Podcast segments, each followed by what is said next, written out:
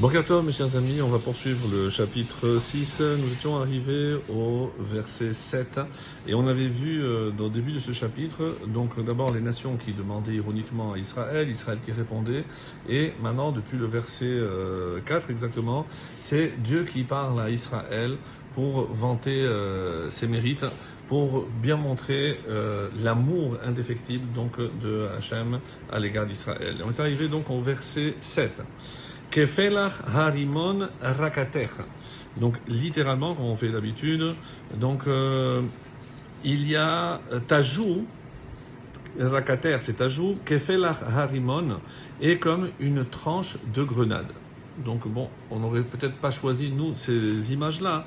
Mi ba'ad letzamater, derrière ton voile. Alors, aidons-nous de Rashi pour essayer de comprendre qu'est-ce qui se cache derrière.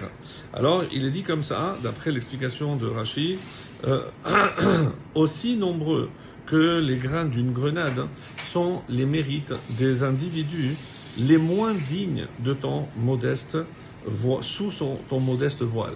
C'est-à-dire si on arrive à soulever le voile pour essayer de savoir ce qui se cache derrière les, Israël, même les moins méritants, on nous dit que ben, ils sont remplis de grenades. C'est une expression qui est tirée du Talmud, que même les, les, juifs les plus éloignés de la pratique sont remplis de mérite comme une grenade. Donc, euh, et, là, euh, comme je l'ai rappelé, c'est Hachem qui le dit.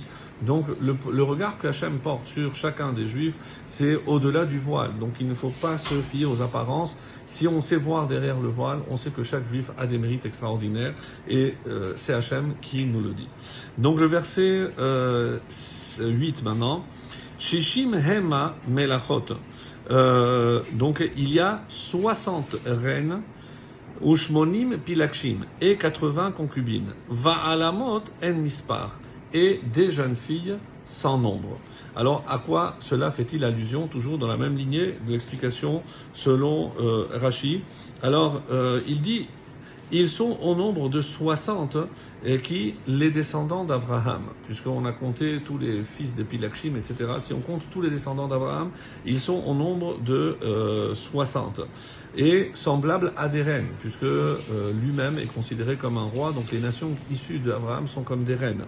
Par rapport auxquelles les 80 Noachides, les 80 nations Noachides, et toutes leurs nations innombrables, c'est ça les jeunes filles sans nombre, ne sont que des considérées que comme des concubines.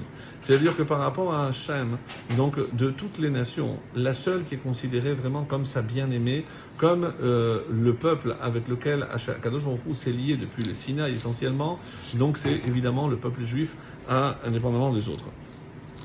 Alors le verset 9, euh, Achatehi Yonati Tamati. Cette phrase est euh, dite lors de la naissance d'une fille. Elle est tirée d'ici de Shirachirim. Vous allez comprendre pourquoi, mais en tout cas, c'est la phrase qui est citée pour euh, la nomination d'une petite fille. Le verset 9, donc. Achatehi Yonati Tamati. Une seule est ma colombe, Tamati, ma parfaite. Achat hi leima.